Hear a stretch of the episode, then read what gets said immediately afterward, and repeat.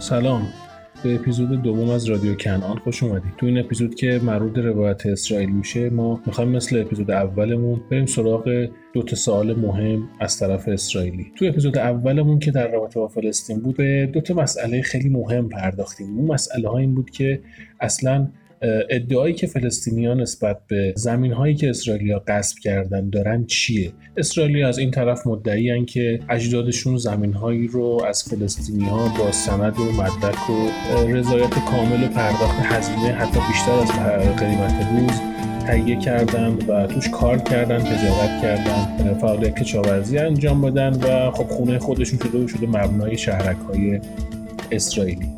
از طرف دیگه فلسطینیا جور دیگه اعتقاد دارن نکته بعدی که توی اپیزود اول بهش پرداختیم و پیشنهاد می‌کنم که بهش گوش بدین. رفتیم سراغ این سوال که اصلا چیزی به نام هویت و فرهنگ و ملیتی به نام ملیت فلسطینی وجود خارجی داشته یا نه؟ مثلا همیشه ایران ایران بوده همیشه عراق عراق بوده. یهودی ها ادعا می‌کنن چیز خاصی به نام فلسطین قبل از جنگ جهانی اول تو منطقه وجود نداشته و همیشه فلسطین جزی از فرهنگ های اطرافش مثل اردن یا شامات و لبنان بوده. خب ما به این دو موضوع به این دو سوال تو اپیزود اول پرداختیم و تلاش کردیم بر مبنای اسناد و مداره که دست اول ببینیم که واقعا این حرفا درسته یا نه. تو این اپیزودم می‌خوایم از طرف اسرائیلی و از طرف یهودی بریم سراغ یه سری ادعاها. یکی از مهمترین اون ادعاها چیه؟ ادعای یهود ستیزیه. یهود ستیزی به زبان ساده این میشه که یهودیا معتقدن در طول تاریخ اونها تنها قومی بودن که اقلیت داشتن خونه یا وطن نداشتن زبان منسجم نداشتند همیشه در حال مهاجرت بودن همیشه مورد نفرت بودن و هیچ وقت شانس این رو نداشتن که مثل سال 1948 یک کشور با آداب و رسوب فرهنگ خودشون تأسیس بکنن. خب یه سری دلایل تاریخی داره و یه سری دلایل فرهنگی اعتقادی داره. ما تو این قسمت رفتیم سراغ واقعیت این ماجرا. خواستیم بپرسیم که واقعا یهود ستیزی واقعی بوده یا نه؟ اصلا چرا به وجود اومده؟ بقیه مردم دنیا چه مشکلی با یهودیا داشتن که یهودیا ادعا می‌کنن همیشه مورد نفرت بودن؟ در طول تاریخ چه فعل و انفعالاتی رو این تنفر تاریخی سوار شده که بعد منجر به این شده که در سال 1948 کل کشورهای دنیا در سازمان ملل جمع بشن و بگن برای جبران این سختی هایی که یهودی ها در طول تاریخ متحمل شدن ما امکان تأسیس یک دولت یهودی رو در سرزمین فلسطین به اونها اعطا می‌کنیم و اینجوری دولت اسرائیل تشکیل شده. بنابراین ما به عنوان مهمترین و مقدماتی ترین بحث رفتیم سراغ این که یهود ستیزی چرا شکل گرفته و چه تأثیراتی توی رفتار فرهنگی قوم یهود داشته. فقط این نکته هم بگم که ما تو این اپیزود تلاش کردیم برای رعایت جانبداری و بیطرفی که از اول قولش رو داده بودیم تو این پادکست و برای به دست آوردن نزدیکترین روایت نسبت به روایت اسرائیلی ها از یکی از دوستام استفاده بکنیم که سالهاست رو متون یهودی و ابرانی کار کرده روشون تحقیق کرده. ما توی این بخش و توی این پارت از اپیزود این سوال رو پرسیدیم که واقعا ریشه تاریخی این نفرت از کجا اومده؟ چه رفتاری در قوم یهود بوده که این به این نفرت دامن می‌زده؟ و چقدر از این اتهامات درست بوده یا غلط؟ من تلاش کردم جوابهای طولانی و خیلی مفصلی که دوستم احسان به این سوالات داده رو مختصر بکنم چکیدش بکنم و توی بخش بعدی اونها رو خواهید شنید.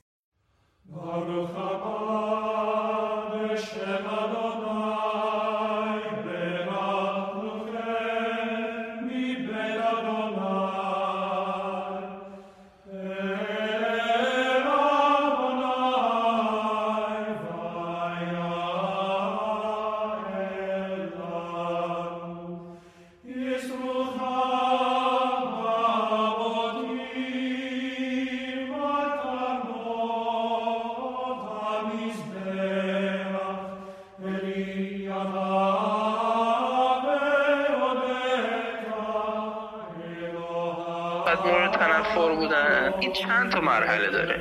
اگر ما بخوایم در دوران باستان نگاه کنیم چیزی واقعا پیدا نمی کنیم از اینکه نشون بده که یهودی ها به عنوان یهودی بودن مورد تنفر بوده باشن.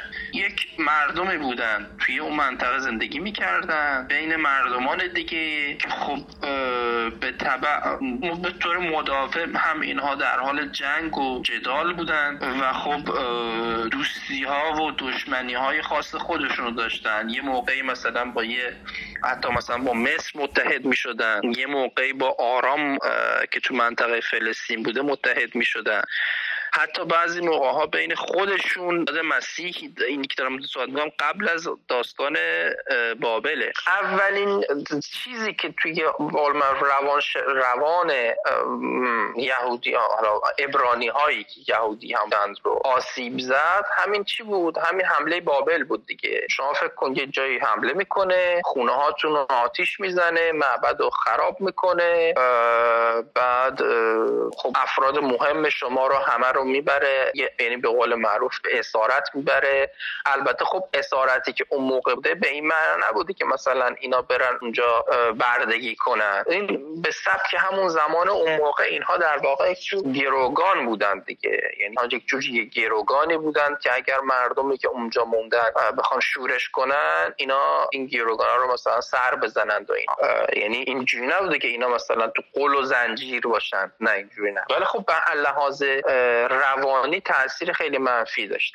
یه نکته ای که اونجایی که گفتی که اینا چرا در سراسر چطور در سراسر دنیا پخش شدن به خاطر اینکه من حدس من اینه. این, این نبودن که مثلا بگم ما یک جا بشینیم. بدونی چی بگم یعنی اصلا براشون یعنی از همون زمان قدیم تحرکشون در جهان شروع دو اینکه به خاطر اینکه لحاظ فرهنگی تفاوت می‌تونم بگم خیلی تفاوت خیلی بالایی داشتن با اقوامی که در کنارشون زندگی می‌کردن. فقط یه فرقی که داشتن این بوده که خب چون جمعیتشون کم بوده به نسبت. از ابتدا خب مردم کم جمعیتی بودن.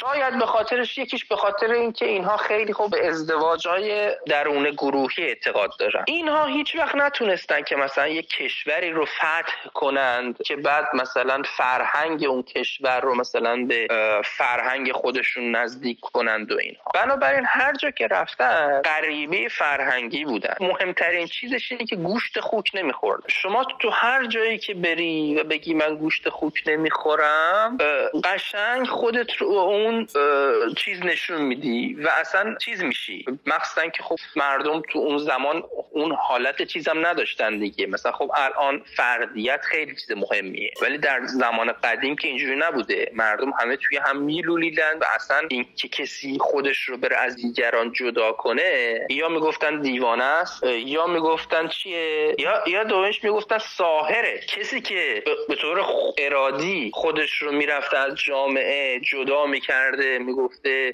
من قاطی شما نمیشم غذای شما رو نمی‌خورم نمی‌دونم. خب حتی شراب شما رو هم نمی‌خورم نمی‌دونم. با اینکه شراب میخوردن ولی شراب کاشر می‌خورن.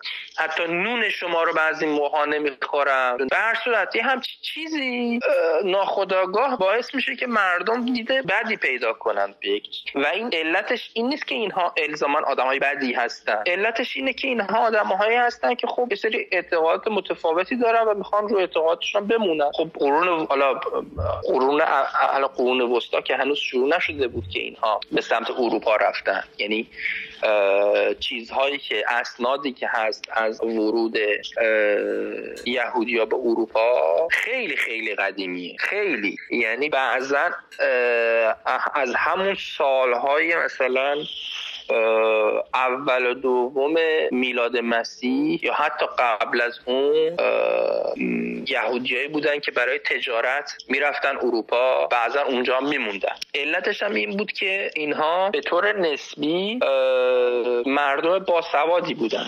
به خاطر اینکه خب قومی بودن که که یعنی تنها قومی بودن که کتاب مذهبی داشتن به این معنا. تو اون منطقه از خاور میانه به سمت غرب تنها قومی بودن که کتاب مذهبی داشتن و این کتاب مذهبی رو هم همه باید میخوندن. بنابراین مردمی بودن که به نسبت مردم با فرهنگ از لحاظ اینجوری بودن. از همون موقع هم مردم بسیار تلاش می‌کردند همیشه همرنگ جماعت بشن تا جایی که می‌تونن این تا جایی که اعتقاداتشون اجازه میده. مثلا اینکه سریع سریعا زبان مردمه که اونجا می اومدن رو یاد می‌گرفتن. سعی می‌کردن که حتی شهرسازی اگر می‌کنن به متد اونها شهرسازی کنن. اسم اسماشون رو عوض می‌کردن. به اسمای یونانی و رومی میذاشتن. خب این تلاششون بوده دیگه. یعنی احساس می‌کردن که خب با این روش چون اقلیت هستن می‌تونن بهتر چیز کنن. بعد خب گفتم که اینا وقتی که وارد اروپا شدن به خاطر همون حالتی که کاملا چیز بود متفاوت بودن مجبور بودن که چی بشن؟ مجبور بودن که توی یک محله های جدا از همه زندگی کنن. که بتونن اون چیزای خودشون داشته باشن. بتونن مثلا گوشت کاشر بخورن بتونن مواد کاشر تهیه کنن بتونن چیزای مذهبیشون رو به جا بیارن. این اگر توی زمان حال بود اتفاق بدی نمیافتاد. با توجه به اون اسطوره ای که در اون زمان مخصوصا بین مسیحی ها یهودی ها بودند که مسئول قتل مسیحن یعنی اونها رو مقصر قتل مسیح می‌دونستن. اون اونها منظورشون از اینکه یهودی ها باعث قتل مسیحن یهودا نیست. منظورشون اون مجموعه کاهنانی هستند که اون حاکم اون روز رو تحریک کردن به اعدام مسیح. چون ظاهرا داستان اینجوری بود که ظاهرا دو نفر زیر حکم اعدام بودن. یه نفر از این شورشیایی بوده که از این حالتهای صفحه کن چیری کسایی که جنگای چریکی می‌کردن علیه رومیا یکی هم حضرت عیسی مسیح. بعد این حاکمه که از سمت از سمت رومی ها منصوب اونجا بوده میگه که خب من به اون بلند پایگان حالا چیز معبد اون کسایی که در صدر بودن اینا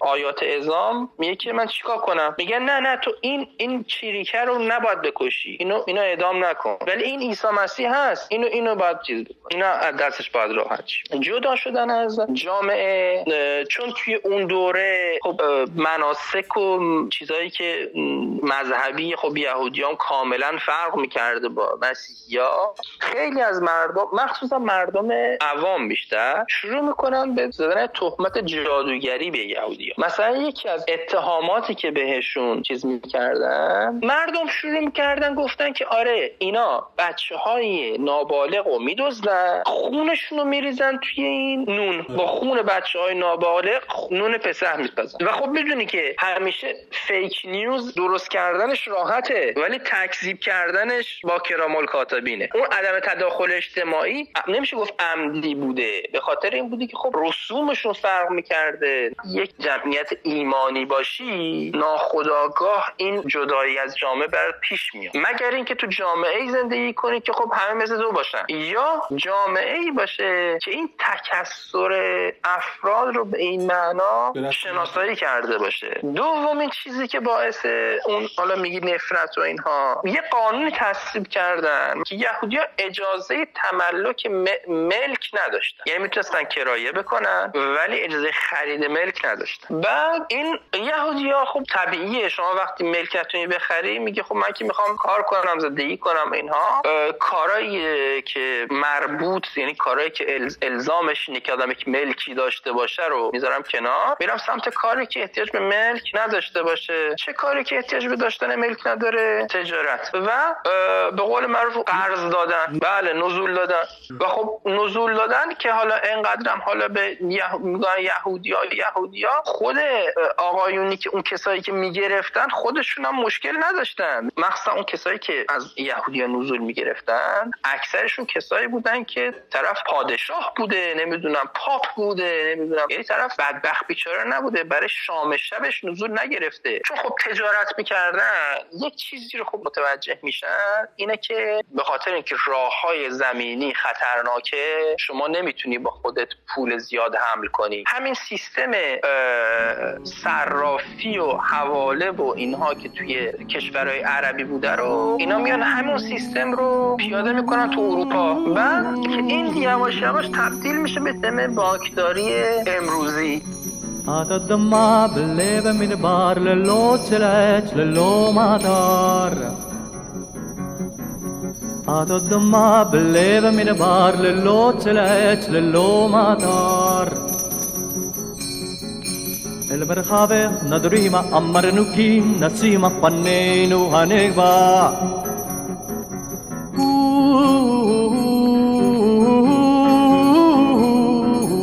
بخش اول صحبت های احسان رو شنید و اگرچه فکر کنم به ذره طولانی و پر از اطلاعات بود ولی لازم بود توضیح داده باشه که چرا یهودی ها فکر می‌کنن یا ادعا می‌کنن که در طول تاریخ قوم منفی در اقلیت و همیشه آواره و در واقع نفرین شده بودن. این ریشه ها و علل و عوامل خیلی متعددی داره ولی ما تلاش کردیم خیلی مختصر و مفید مطالب جمع بکنیم. تو بخش دوم درباره این ازش پرسیدم که چه اتفاقی افتاده که قومی که در طول تاریخ خودش همیشه قانع به این بوده که همیشه در اقلیت باشه همیشه مورد ظلم باشه البته بازم طبق ادعای خودشون. یه دفعه در ابتدای قرن بیستم تصمیم می‌گیره برای اولین بار یک کشور یک قومیت یک فرهنگ و یک ملت جدید رو برای خودش تأسیس می‌کنه در سال 1948 محقق شد. یکی اینکه تفکر سنتی مذهبی ارتودکس یهودی. اعتقادش بر اینه. اینکه ما در جهان پخش شدیم اینکه ما آزار می‌بینیم تقدیر الهی می‌دونن و میگن این غضبی است که خداوند بر ما روا داشت. اما دو تا مسئله پیش میاد. یکی اینکه توی همون قرن 17 18 19 جریان آزار شدید یهودیا توی اروپای شرقی به وجود میاد. به نام پروگرام. به صورت سیستماتیک شروع می‌کنن به آزار دادن اذیت کردن. این شروع میشه. خب اینا یواش یواش شروع می‌کنن به کوش کردن به سمت غرب. میگن خب حالا بریم به سمت چیز بهتر میشه. اینا مثلا بی فرهنگن بریم مثلا سمت آلمان و فرانسه و اینها. اونجا خوبه. میرن اونجا یعنی کاملا دیگه شبیه آلمانی ها مثلا بشن. یعنی هدفشون این بوده. مشکل اینجا بود که خب همه اینها که دوستانی که مدعی این بودن که ما یک قوم خاصی هستیم برای خودمون خب کشورم داشتن. تنها قومی که کشور نداشت یهودیا بودن. یعنی وقتی شما می‌خوای بگی که من یک ملتم یک ملتم که یک یک پارچم شروع می‌کنیم به پس زدن همه چی پس زدن همه عوامل دیگه ای که جزو این ملت قرار نمی‌گیرن اول اولش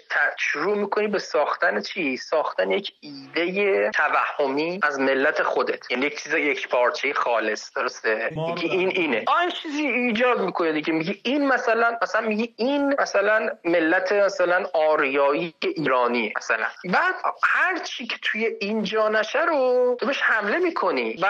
این توی این ایام هم حمله به یهودی ها زیاد شد. هم اینکه در همون زمان یه اتفاق دیگه ای که افتاد این بود که اینا گفتن که ما یک ملت هستیم کشور که خب نداریم. زبان چی؟ زبان هم نداریم آخه. زبان چیز میشه؟ زبان احیا میشه درست؟ دولت تزاری روسیه سالها از سالها قبل شروع کرده بود به درست کردن فیک نیوز و اصطلاح امروزی میس انفورمیشن و اینجور چیزا علیه یهود. به دلیل اینکه بهت گفتم گفتم چون اینا هم حالا هم غیر از اینکه مردم چیزن مردم حاشیه نشینی بودند و اینها و خب از حاشیه نشینی خوششون نمیاد اینها یک یک همین که اینها یواش یواش وارد جنبش های انقلابی هم شده بودن. بعد و خب این راحت ترین چیز برای مثلا اینا به قول به خیال خودشون با یک تیر دونشون می‌زدن. هم اون جنبش های انقلابی رو بی اعتبار می‌کردن هم به یهودی آسیب میرسون یه مسئله دیگه که پیش اومد این بود که یک افسر یهودی فرانسوی به ناحق متهم جاسوسی شد. این متهم به جاسوسی شد و بعد اصلا جامعه کلا دو, دو پاره شد. اصلا یک آشوبی وجود اومده این هم باز چی ایجاد کرد؟ این ترس وجود ایجاد کرد در یهودیایی که تو اروپا بودن. ولی چون وضعیت کشور خراب میشه خب یهودی شروع می‌کنم فرار کردن. هرچی داشتن نداشتن برمیدارن و میان میرن به سمت فرانسه. یه سریاشون که خب مثلا وضعشون خوب بوده. یا خب همین فرانسه خوبه دیگه. میمونیم فرانسه جای خوبیه کشور خوب و تمیز و اینا. یه سریاشون که هیچی نداشتن میان چیکار می‌کنن؟ میان میرن آلمان. می‌خوام تصمیم گیرن که برن امریکا. امریکا توی یک زمانی بوده اون موقع. خود امریکا دچار چی بوده؟ بحران اقتصادی بوده. بعد جنگ جهانی اول و اینها جلوی ورود رو می‌گیرن. میگن آقا ما شرمنده مهاجر نمی‌خوان و خیلی از اینها مجبور میشن دوباره برگردن فرانسه حالا با هر بدبختی که بود و اینها. و همه این اتفاقاتی که دست به دست هم میده اتفاقاتی که زمان با, با هیتلر میده اینا همه دست به دست هم میده که اگر مقاومتی هم بوده در برابر اینکه بگن که آقا مثلا ما تقدیرمون اینه که مثلا آواره باشیم و فلان و اینا میگن نه آقا تقدیر چی داریم قتل عام میشیم بالاخره باید یه جا پیدا کنیم بریم دیگه. balevav penima nefesh Yehudi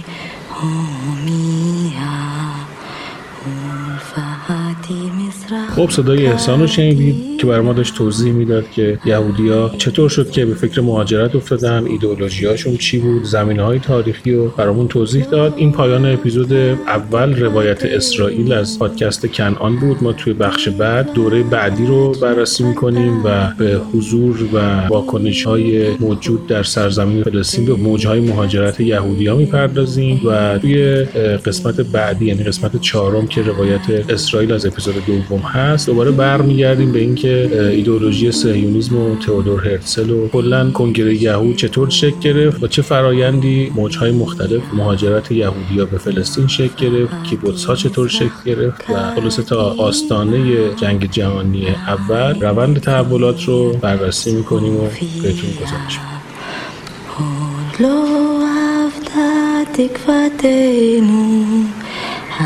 תקווה בת שנות אלפיים, להיות עם חופשי בארצנו ארץ ציון ירושלים.